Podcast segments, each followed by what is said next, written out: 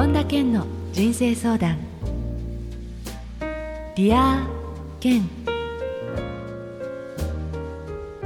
皆さんこんにちは。本田健の人生相談。ディア健。ナビゲーターの小林まどかです。今回は本田健の人生相談。ディア健。直感 Q&A の特別版が好評ということで第3弾として、えー、直感に関してリスナーの皆さんからいただいた質問に、ケンさんに時間の許す限り、たっぷり立体話法でお答えいただきたいと思います。ケンさん、今回もよろしくお願いいたします。はい、楽しみにしてました。よろしくお願いします。お願いします。さて、えー、まずですね、最初に、えー、2月28日から直感コンサルタントのリン・ロビンソンさんと新しい直感プログラムを開催されるということで、少しそのプログラムについてお伺いしたいんですけれども、はい、これは全3回ですね。本田健とリン・ロビンソンさんによる直感プログラム、内なる直感力を高めて最高の人生を引き寄せるというタイトルで開催されるんですけれども、はい、まず1回目のタイトルが内なる直感力を高めて最高の人生を引き寄せる。2回目が直感が伝えるサインを読み解く方。3回目が直感で望むものすべてを引き寄せる方、実践編。これもう私今読んでて、もう全部気になるっていうふうに思うんですけれども、これあの3回を通してどういうプログラムになってるんでしょうか？あの、リンさんとはですね、何回かセミナーやったことあるんですけど、毎回その後、すごい感謝のメールがいっぱい来て、直感を使えるようになって、こういうことがありました、ああいうことがありましたっていうのをいただくので、今までやった中でやっぱり一番こう、なんていうんでしょう、反応が良くて、その後ね、皆さんの人生が変わるセミナーだなと思って、で、今回も久しぶりに2年ぶりくらいかな、させていただくんですけど、僕のやっぱり人生のベースって直感で動いてるんですよね。でも、そのディアケンとかでも直感ってどうですかとかちょこちょこ聞かれるじゃないですか。はい。でもそれ5分とかではなかなか答えられないんですよね。特別版って言ってもなんかね、せいぜい10分15分とかぐらいしかないから、やっぱり直感っていう、そのマスターするためにはもう少し体系的に理解する必要があって、で、その、そういうことを全部理解して、直感ってそもそも何なのかっていうことがわからないと、その直感をどうやって受け取るのか、どうやってそれを使うのか。で、夢とかいろんなので、こう、メッセージが来るわけですよね。でも、それがほとんどの場合、なんか単なる雑音にしかなってないっていうのは、すごいもったいないと思って、それをね、まあ、いろんなところでお伝えしてるんですけど、まあ、リンさんとの組み合わせで、体系的にわかりやすく伝えるっていうのが今回の3回のセミナーシリーズなんです。えー、濃くなりそうですけれど、あの、今回その参加者の方に回答する時間も多く設けているっていうふうに聞いたんですけれども、はい、そのプログラムの中では、ケンさんご自身がどうやって直感を使って、こう、今の人生をこう実現してきたのかっていう、そのどうやって直感力を高めてきたのかっていうようなお話も聞いたりすることはできるんですか？もちろん、というか、それがある意味メインテーマというか、現実にどう使ってきたのかっていうのがないと、自分がどう使ったらいいのかっていうのもわかりませんよね。ですね。はい。なので僕はこの20年間、まあその20年ももっと前からですけども、どうやって直感を使ってきて、まあいろんなピンチを切り抜けてきたとか、あるいはその、これからこういう時代がやってくるからっていうので、時代の半歩、一歩先を見てるからこそ本が800万部もれたわけで、うん、そうじゃないと時代のね、感覚とずれてしまったら、そんなにまあ100万部、200万部は売れるかもしれませんけど、世界で800万部っていうのは難しいと思うんですよ。うんいや、だからそういうところもきっと皆さん聞きたいと思いますし、やはり自分のね、人生の中で応用もさせたいっていうことで参加される方は多いと思うんですけれども、あの、今回ね、特別版では、そのすでにリスナーの方からいただいている質問をまとめてありますので、はい、あの、ここでポンポンと質問、あの、ケンさんにお伝えしていこうと思いますので、よろしくお願いいたします。簡的に答えますね。はい、そうなんです。お願いいたします。はい、はい、よろしくお願いします。はい。では、まずですね、ラジオネーム、はい、かなこさんです。ケンさん、こんにちは。はい、こんにちは。私の悩みは、なかなかパートナーができないことです。出会い系のアプリに登録したり、婚活パーティーに行って直感でこの人いいなと思っても、なかなかパートナーができません。直感を使ってパートナーを見つけることはできますか？もしできるとしたら、直感を使ってパートナーを見つける秘訣を知りたいです。なるほど。はい。まずね、直感を使う前に、自分にとってね、パートナーができるっていう未来と繋がらないとダメなんですよね。え、あの直感の前に未来とつながる。そうそうそう。自分がパートナーと一緒にいるっていう前提にならないと直感が使えないわけですよ。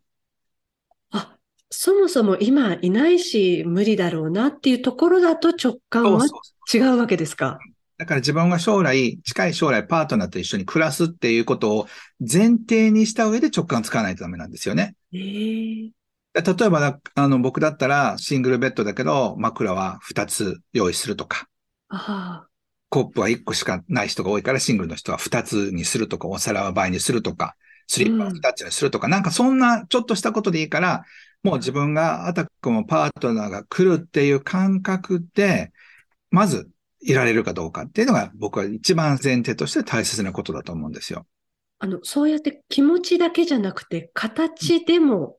そういうふうにしていくんですか？ペアにするとか。で、もうそのパートナーがあたかもこの部屋に来て、ここで座ってご飯食べるとか、なんかそういうイメージができるかどうか、あるいはどっかカフェに行ったとしても、その前にもパートナーがいて、一緒になんかお茶飲んでるイメージがもう頭の中にあるかどうかっていうのがまず一番最前提です。で、その未来とか繋がった時に、じゃあ彼と彼女とどうやったら出会うのかなっていうふうにちょっと静かに瞑想してみて、で、あ、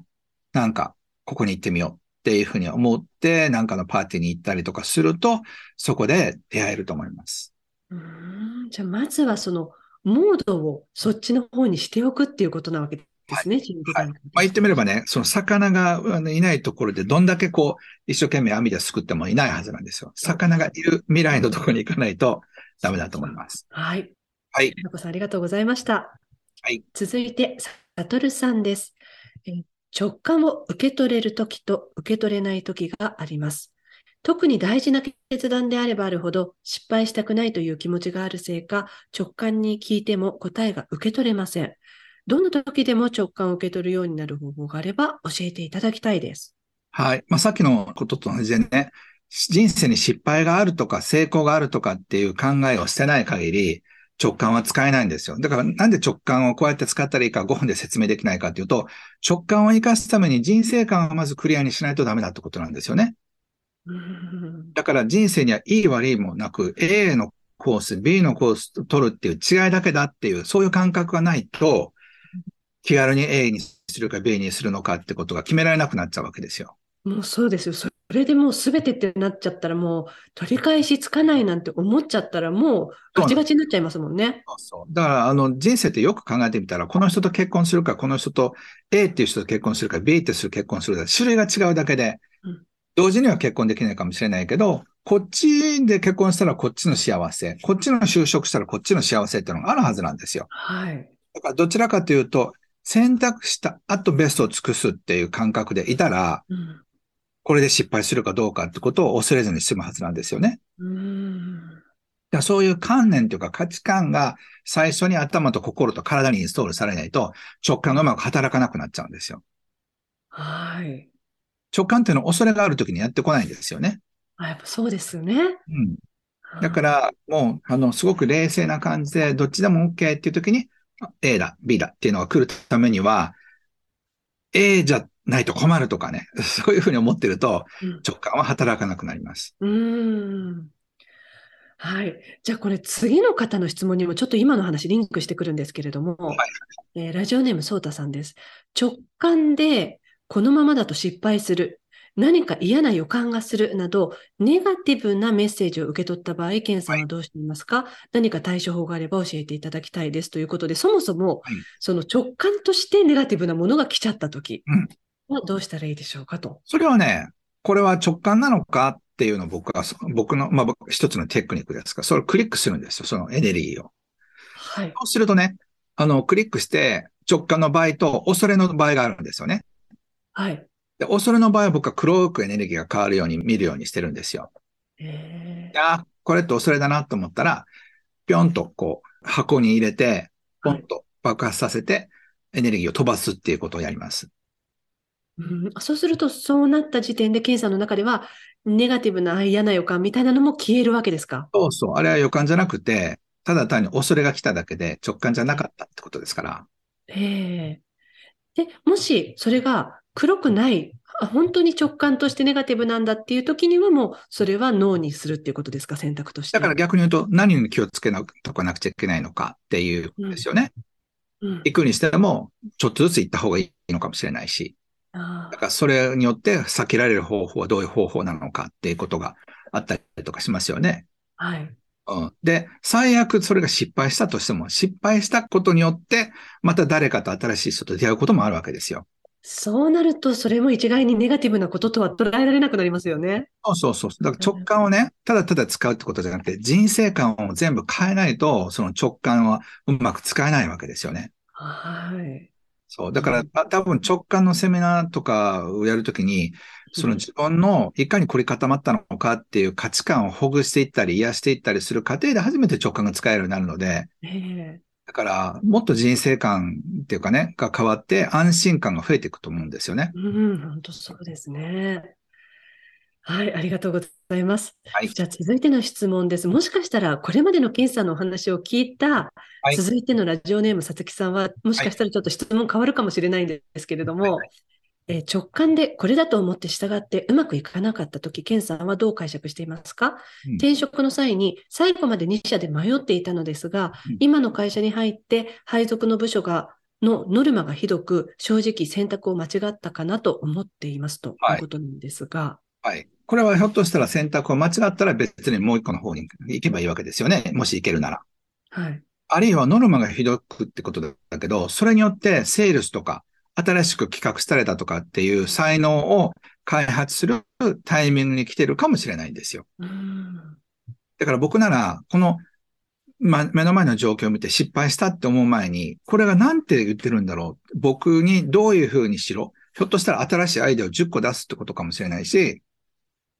これぐらいの壁に、こう、なんかこう、ビビってる自分の小ささに、なんか、直面して、そこからもっと大きくなれってことかもしれないし、うん必ずしもなんかノルマがひどいから失敗したとは思いませんよね。うん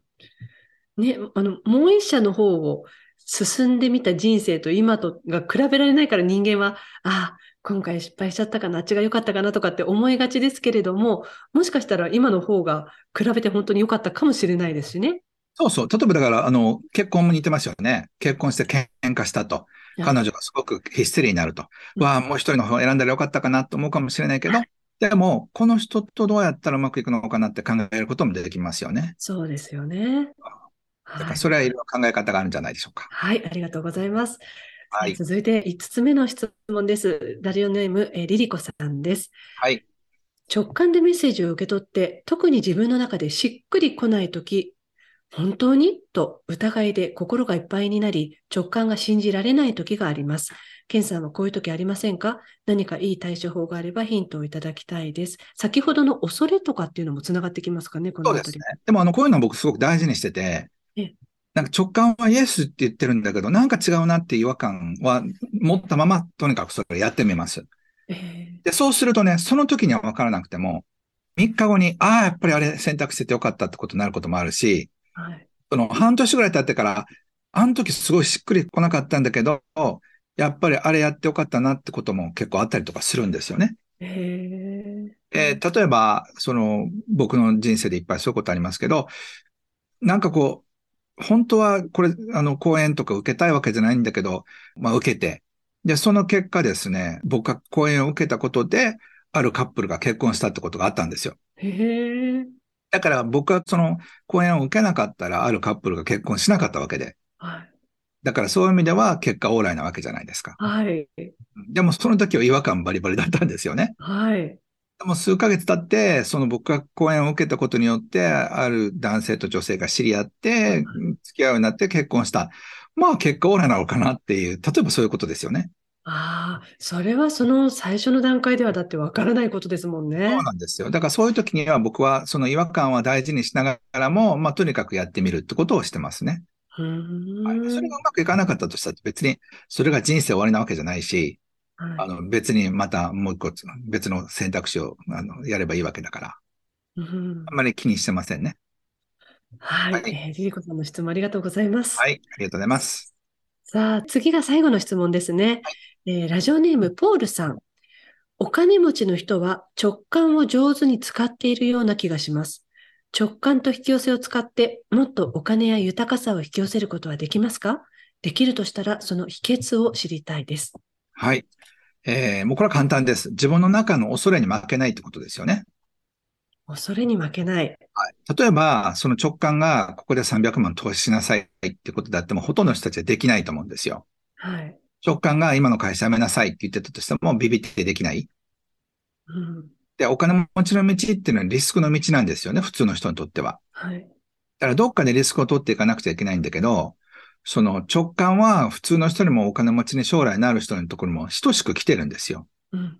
でも、やば、怖っと思ってもお金持ちになる人はそれに従ってどんどこどんどこ人生を変えていくんですよね。うん。でも、お金持ちにならない人っていうのは、いや、ちょっと怖いからやめとこうとか、うまくいかなさそうだからやめとこうって言って、本当は直感ではもうそろそろ会社辞め時だよとかっていうのは来てたとしても、お金の不安に負けてしまって、なかなか人生を変えられないってことが多いですよね。うんそうすると、なんかそういう、ちょっとネガティブな要素に、ちょ、あまりにも敏感すぎちゃうと、直感もうまくこう、自分の中に取り入れられないっていうか、あまりにも、ああ、これはやめといた方がいいかなって思いすぎちゃうのも、なんかブレーキになっちゃいますね。そうですね。だから、普通の人にとっては、やっぱり自分の恐れとどう向き合うのかっていうことは、僕はすごく大きなテーマだと思うし、実は直感のセミナーっていうのも、自分の感情をどうやって処理していくのかっていうことが大切だったりとかするんですよね。ええなぜかというと直感を阻んでる多くは不不安と恐れなんですよ。はい。なので不安と恐れと直感をちゃんと見極める技術がないと直感が受け入れられないってことですよね。なりますね。うん。でもほとんどの人たちは不安とか恐れでいここまでいっぱいで、それで物がちゃんと見れなくなってるんですよね。うん。で、お金持ちになっていったりとか自分の人生切り開ける人っていうのは、不安や恐れは同じように来るんだけど、でもしっかり本質を見てるから、怖いけど動くんですよ。うん。でも95%の人は怖いから動かなくなっちゃうんですよね。うん。なので不安とか恐れのエネルギーを使って前に進める人と、不安と恐れのエネルギーが来たからやめちゃう人の差っていうのが、このなんか人生のめちゃくちゃ差になっていくんですよね。そうですね。でも、等しくその恐れみたいなものは誰にでも襲ってくるわけですもんね。そうそうそうそう。で、今も僕はすごい恐れをいっぱい感じてますけど、その、例えば世界的作家になるってことに対してめちゃくちゃドキドキするわけですよ。はい。だから、不安100%、ワクワク100%の生き方なんですよね。はい。そう。で、これは皆さんにとっては会社を辞めるっていうのが100%不安。でも、あ全く新しい自営業とかなんかする道をやっていく。シングルで、一生シングルは嫌だっていうの。新しい人と結婚したりパートナーシップを持つ。この不安とワクワクっていうのは同じように100、100なんですよ。うん。なんで、あの、僕の方が皆さんより優れてるってことは1ミリもなくて、全く同じ土俵にいるんですよね。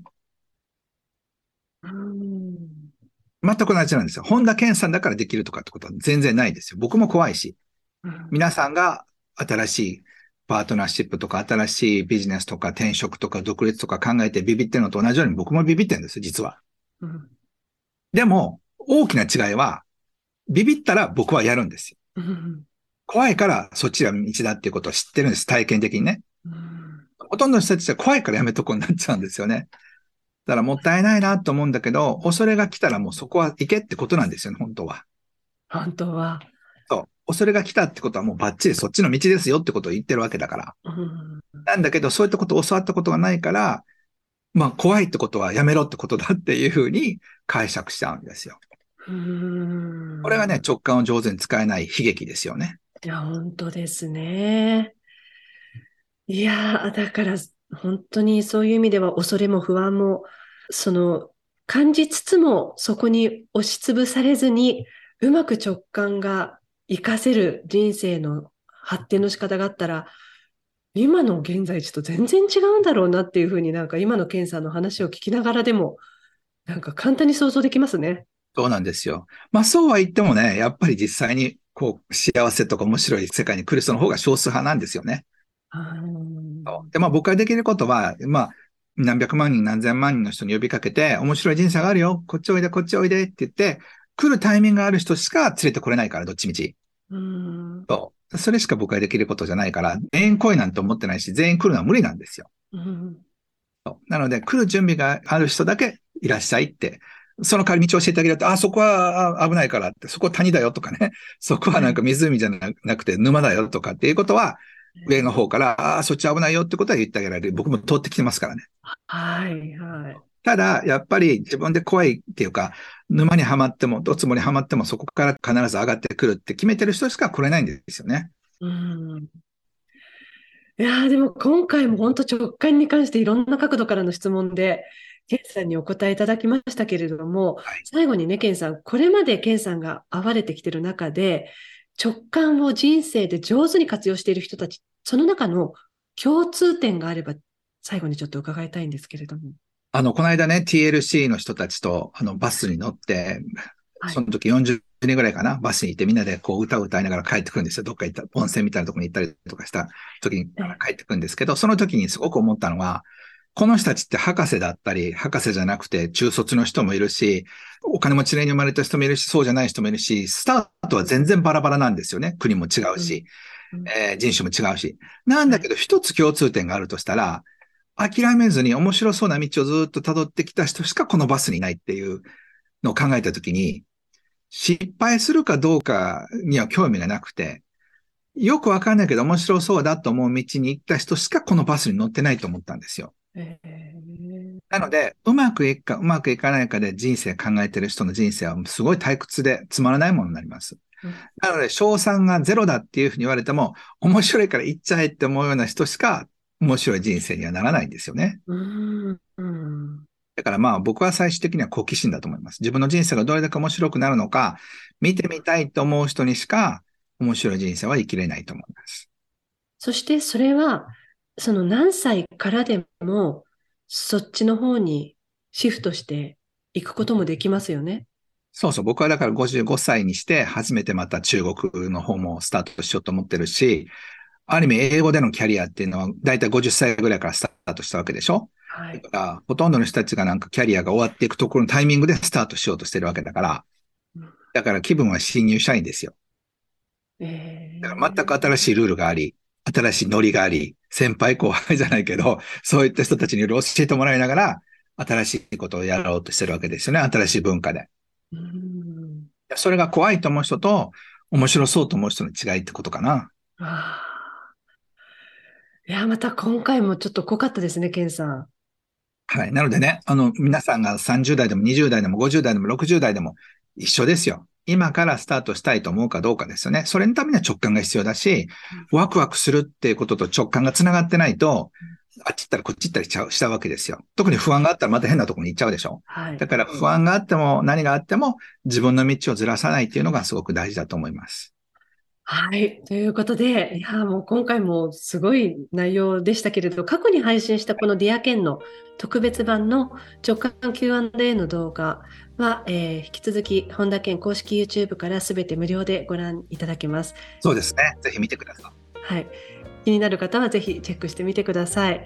また、オープニングで紹介したケンさんとリン・ロビンソンさんの直感プログラムは、これ1回でも参加 OK なので、興味ある方は公式ホームページからご覧になってみてください。そうですね。それこそ直感で面白そうだと思ったら来てください。今回はね、本当どなたでも参加できるような値段にしてるので、えー、こんなに安くていいのって思われる方の人が多いんじゃないかな。やっぱり直感を使う人生とそうじゃない人生ってもう全然違うんですよね。だからぜひ直感を上手に使って面白い人生にえー、進んでいっていただきたいと思います。はい、ありがとうございました。ということで、今回は本田健の人生相談、ディア健の特別版として、直感 Q&A お届けしました。健さん、ありがとうございました。はい、ありがとうございました。